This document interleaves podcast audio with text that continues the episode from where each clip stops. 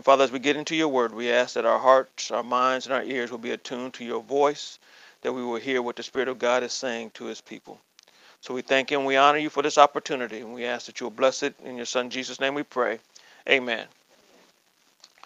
Amen. Can anybody guess what we're going to talk about today? I'll tell you. We're going to talk about what we talked about since the beginning of the year. We're going to be talking about one vision, I mean, one team, one vision, one mission, and one voice. Can y'all say that with me? One team, one vision, one mission, and one voice. This is going to be the next part of that. We are now talking, we talked about one, we talked about team, now we are on vision.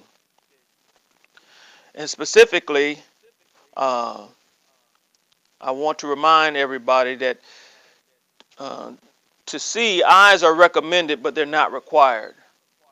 And what I mean by that is, in order for us to see, it doesn't require our optic nerve.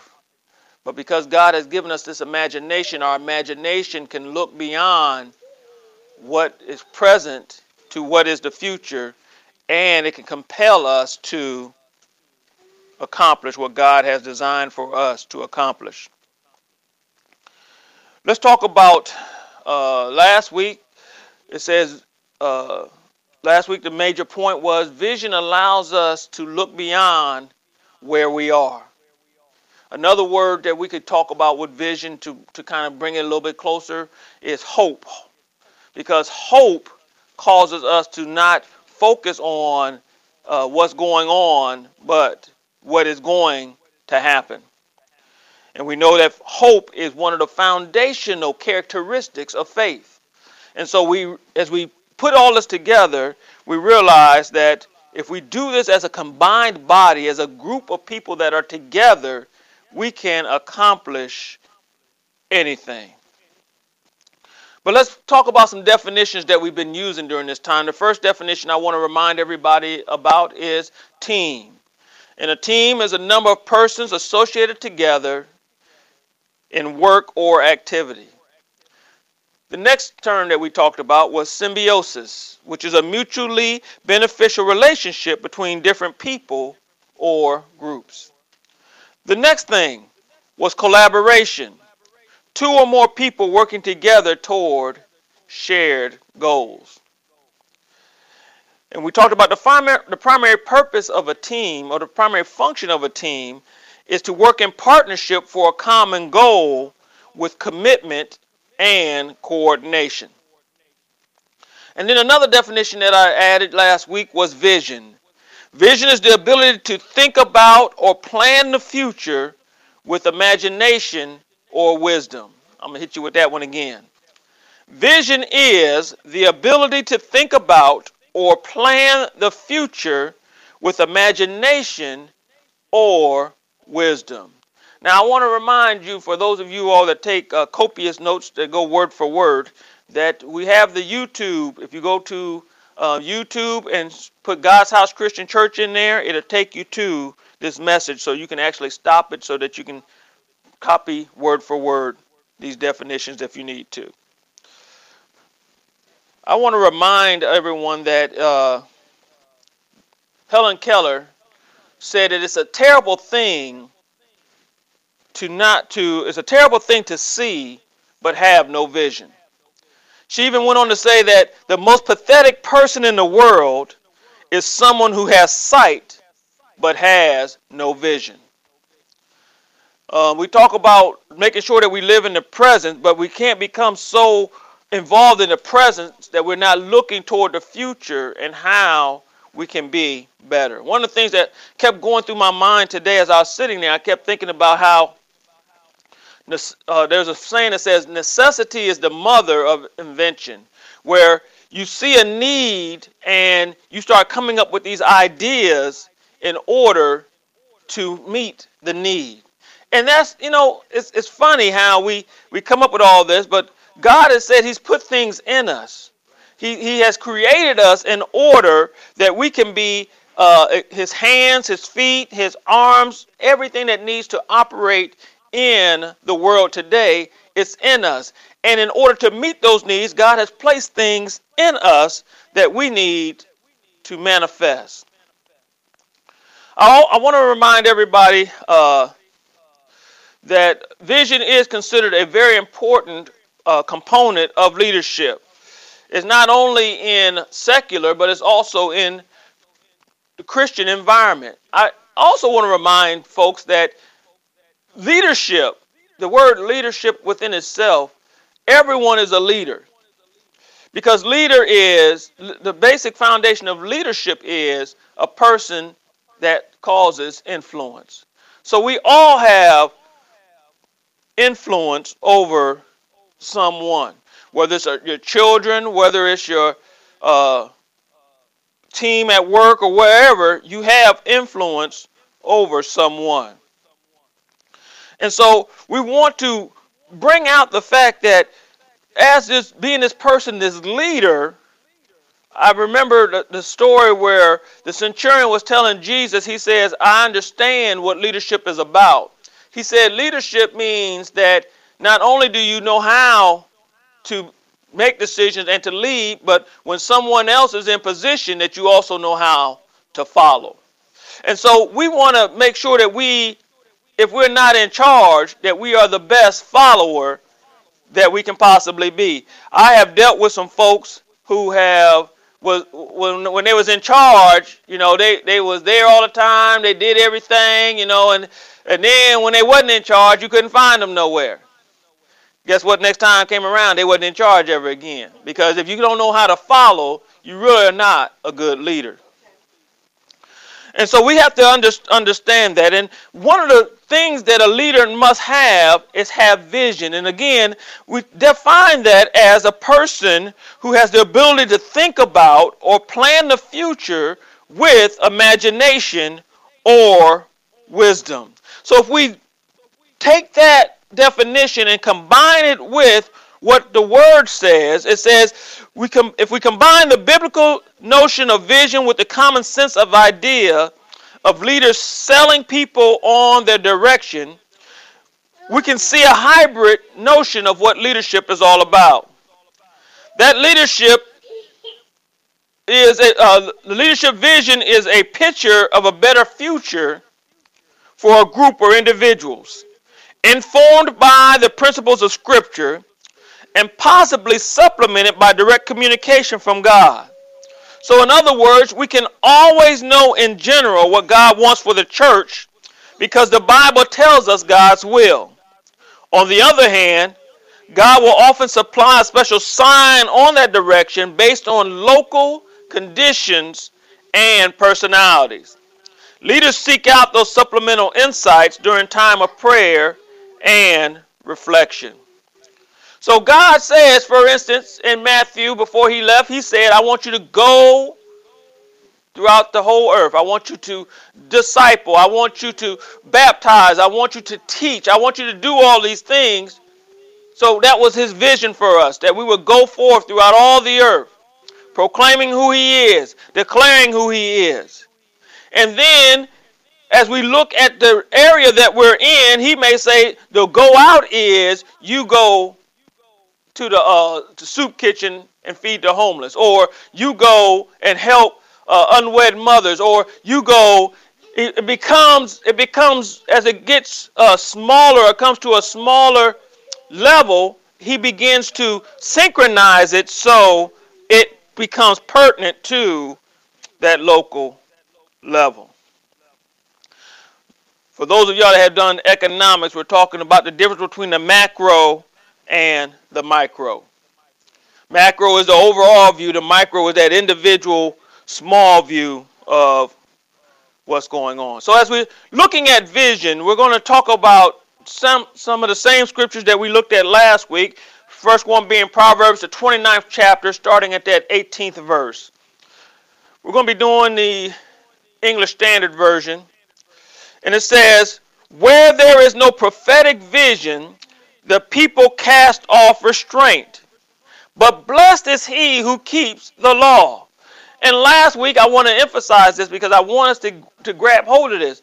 If you have no vision, you don't have any restraint, you don't have any guidance, you don't have any filter, is the word that came up. How the uh, we also talked last week about blinders, those that provide you with uh, protection from peripheral things that will try to cause you not to see the direction that you have to go. Another version says law and order disappear. Another version said people without vision, they just stumble all over themselves. Have you ever met someone that has all these ideas? They have thousands and thousands of ideas, and you say, "Well, why don't you go ahead and do that? I'll help you." I what you know, and they don't do nothing. They just sit there because they have no focus. They have no vision. They have no restraint on what they see. So when everything's coming in, they have no ability to grab hold of it and go forward with it. And so that's why it becomes important for us. If you remember last July, I kept talking to everyone about taking a minimum of 10 minutes a day to spend time with God. Clear your mind so that you can hear God's voice. Why? Because meditation is so uh, important to us hearing God's voice so that He can provide us with the direction that we need. Sometimes so many things happen that look so good, we need God to say, This is for you, the other stuff is not. That's what we need sometimes because everything looks so good. You know, for those of us that, that like desserts, for us to walk into a bakery, sometimes we run into issues. You say you're going in to get you a glazed donut, but once you walk in there and you start smelling it, and you say, "Ooh, it smells like they're making German chocolate cake today." And they say, "Oh yeah, we just started making these German chocolate uh, uh, cupcakes." And you start, "Oh Lord, okay." And then you start pulling out your money. You say, Can I get the cupcake and a glazed donut? And then two weeks later, you're like, how I got on all this weight all of a sudden? I just feel kind of heavy. You know, because we didn't go in with that restraint. We didn't go in and say, I came in for a jelly. I mean, I said, I, I had an extra donut. We done came in for a glazed donut, and that's what we're going to get. Maybe next time I come in, I'll get the German chocolate cupcake. Yeah, baby, that's right. German chocolate. And so, as we walk along this, as we do this, we have to realize that there are things that are going to be coming to us. And it may be good for someone else to do, but it may not be what God has called for you to do at that present time. And so that's why vision is so important. I want to make sure that I, I, I, I hammer this into your mind that God's going to give you a vision. That's why He gave you an imagination because it's through your imagination that you see beyond what is going on today. It is how you can say, okay, things are going to get better because I see down the road. This present condition is not permanent, which means it's temporary. So if I continue to pursue after what I see down the road, then I can make sure that I make it. Another another version, and I love this one. It says that uh, if you don't have a vision, then you just run wild. You're just running all crazy. You're just all all over the place. And then the next thing that we did, we looked at Habakkuk, the second chapter. And I was telling you how Habakkuk was asking God, why was all these things going on? God, why is all these things going on? And then he, it says in the first verse of Habakkuk, the second chapter, it says, I will take my stand at my watchpost and station myself on the tower and look to see what he will say to me. It sounds like Habakkuk had a good meditation habit. He says, I'm going to go to my place and I'm going to be there and I'm going to relax. I'm going to listen to what and see what God will say to me. And then I will answer and what I will answer concerning my complaint. The second point that I brought out last week was the fact that he knew that he was going to have to have a dialogue with God after uh, God started answering his questions. He, it wasn't one of those situations where it's monologue where God's going to say A, B, C, and D. He says, I'm going to have to answer concerning my complaint. Me and God's going to have to talk about this because what do I, I tell you all the time? Proverbs 4 7 says, What? Wisdom is the principal thing, but in all our getting, we have to get what? We have to get an understanding. So the, he said, I got to get this understanding. And then in the second verse of Habakkuk 2, it says, And the Lord answered me. He said, Write the vision, make it plain on tablets, so that he may run who reads it. When you, I, one of, one of the Bible characters uh, that I like to talk about when we, when we talk about vision is Isaiah. Because Isaiah saw the birth of Jesus. And when he described it, it was like he was looking right at the birth of Jesus right then and there. We Isaiah wasn't talking like, okay, 500 years from now this is going to occur.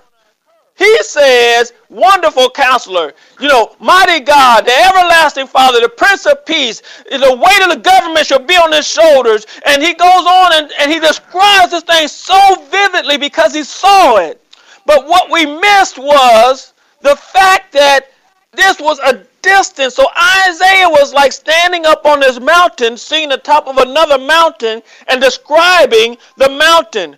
What vision enables us to do is it allows us as we come off the mountain from what we saw it allows us to walk into that valley to walk up that other side so that's where it brings out write the vision make it plain on the tablets so he can run who reads it so that he stays motivated to achieve it so that he stays excited about it coming to pass so even Though, as David said, though I walk through the valley of the shadow of death, I don't fear no evil because your rod, your staff are with me. You're with me. You have shown me what's going to happen on the other side, and I'm going to run with it. And I ain't stopping. They had a little song just ran through my mind. Running, running, running, I can't tarry. Because it's just, you just got to keep going. You got to keep going. You can't let, I see this. And you know, one of the things that I, I keep thinking about is sometimes when you see something so strongly, you begin to feel it. Not only do you begin to feel it, you begin to taste it. It begins to be it begins to become consuming to you. It begins to drive you to the point that every waking hour you look at it through the filter of the thing that I saw. And so when you have this vision, it begins to become again that filter, that everything else that comes, you say, but that don't line up with what I'm doing. That don't line up with what I'm doing. So it starts dropping off. It doesn't even take any energy away from you because you're focused on what God has set before you to do. So let's go on to verse number three. Because God wasn't done. He says, For still the vision awaits its appointed time. Now, just like Isaiah, we can see it. We feel like if we just reach a little further, we can touch it. But it's a little bit further than what we actually, because we're looking at it through our imagination that has no limitations. So as we're looking at this, we're like, man, this is going to happen in the next 10 minutes. But it don't happen in the next 10 minutes. And then some of us get discouraged. Some of us get sad. Some of us be like, well, I guess maybe I didn't hear the voice of the Lord right. I just, but no, it's there. It's to motivate you. It's to cause you to go forward because the timing of it is perfect. The timing of it is going to happen in how God designed it to happen. And if we understand that, that this is not only for me, this is the ripple effect that's going to affect other people. So there's a positioning that God is doing behind the scenes. I don't know if you've ever done this, but folks that do uh, the uh, needlepoint and the crochet, uh, what's the other thing called? Embroidering. They have a little band, right? And then you stick the fabric in there, and then you put the colors in and you do all this. And on the back side, it looks like all these bunches of strings are just hanging out. You know, so if you look at the back where you're working, you're just like, okay, there's a bunch of strings. You flip that joker over and you're like, man, this thing is nice. And it's the same thing. We're on the backside looking at all these strings, but God's saying, okay, I need to have this happen now. I need to happen this. So, so then when it happens, everyone sees the finished product. So sometimes you might be the first stitch and you waiting on everybody else. Just keep on waiting, knowing that God's plan is going to come to pass because the time has already been appointed. And so we just have to keep driving. We just got to keep doing. We got to keep filtering. We got to keep going forward in what God. And then he says it, it hastens to the end. It will not lie. It's going to happen. It's going to happen. It's going to happen. Now, you have the, uh, the ability to say, I just don't want to do it. You do have that ability. And you know what? The one thing I learned about God, if you don't want to do it, he'll find somebody else. Because thing, he said, if I say it, guess what? It's going to happen. He said, my word don't come back to me void. I think about uh, Samuel, the prophet Samuel. The, he was a he was a child prophet, and the Bible says to the point it says that Samuel's words did not fall to the ground. If Samuel said something was going to happen, you knew it was going to happen. If he said it was going to rain, you better go, go, go get your galoshes, your umbrella, everything, because it was going. You could look up and say, "I don't see a cloud in the sky." Samuel said it's going, it's going to rain. And so we have to understand God's the same way. If He says it, it's going to happen. And that's where we kind of get tripped up because we say, well, God said, but this is what it looks like.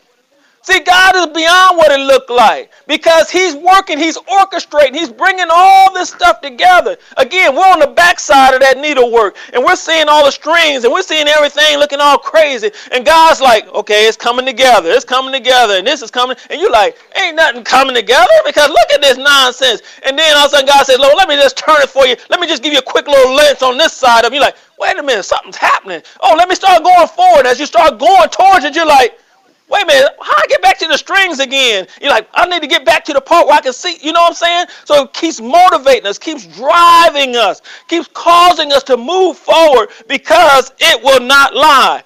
And then God goes on, He says, You know what? It might seem slow. It might seem like it's taking too long. But wait for it. Wait for it. Have y'all ever I don't know why I'm stuck on food today. Have y'all ever thought about uh, when you walk in the house and you know mama was putting together a nice little meal and you walk in and you say, man, it smells so good in here.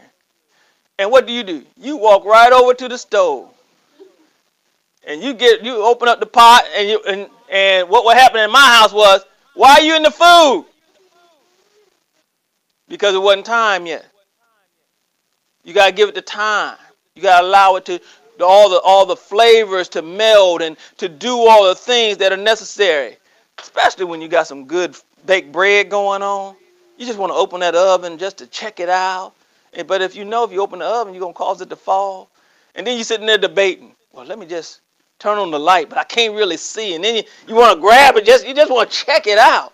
But if you know if you wait, that in the end, you're gonna be able to take that butter and slap it on there. I'm talking about fresh out the oven where when the butter even get close to it, they ain't touched the bread yet, it's already started melting, you know what I'm saying? Then you get your little, little strawberry jam, you slap it on there, you talk about it. Ooh, oh, man, let me tell you. It will surely come. Not surely come, but surely come. We are assured because God said it will come. Guess what? It will come. And it's going to come at God's timing.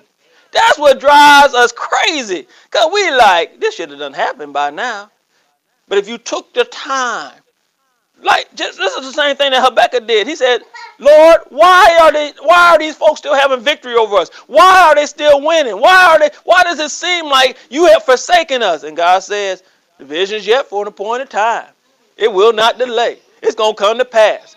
So my deliverance is gonna come. You just upset that you got to go through the process of dealing with it right now. So as we look at this, I want to throw in one more verse and then we're going to call it call it a day. In Joel the second chapter, starting at the 28th verse, it says this. And it shall come to pass afterwards that I will pour out my spirit upon all flesh. Your sons and your daughters shall prophesy. Your old men shall dream dreams, and your young men shall see visions. I wanted to point out to everyone that the time has come, that this has been fulfilled. The afterwards was when Jesus went to the cross and died for us, it became afterwards. What happens afterward? Afterward, God says, I'm going to pour out my spirit upon all flesh. Right now, at this time period that he was talking to Joel, it was the children of Israel. But he says now, afterwards, after Jesus comes, after he bridges the gap, I'm going to pour out my spirit upon all flesh. And what is the result of you pouring out your spirit on all flesh? He says, Your sons and your daughters shall prophesy. Now, prophesy, it means proclaim, to declare that there is a generation that's coming up that has grabbed so hard a hold of the word of God that they are operating in the power to proclaim that the word is true.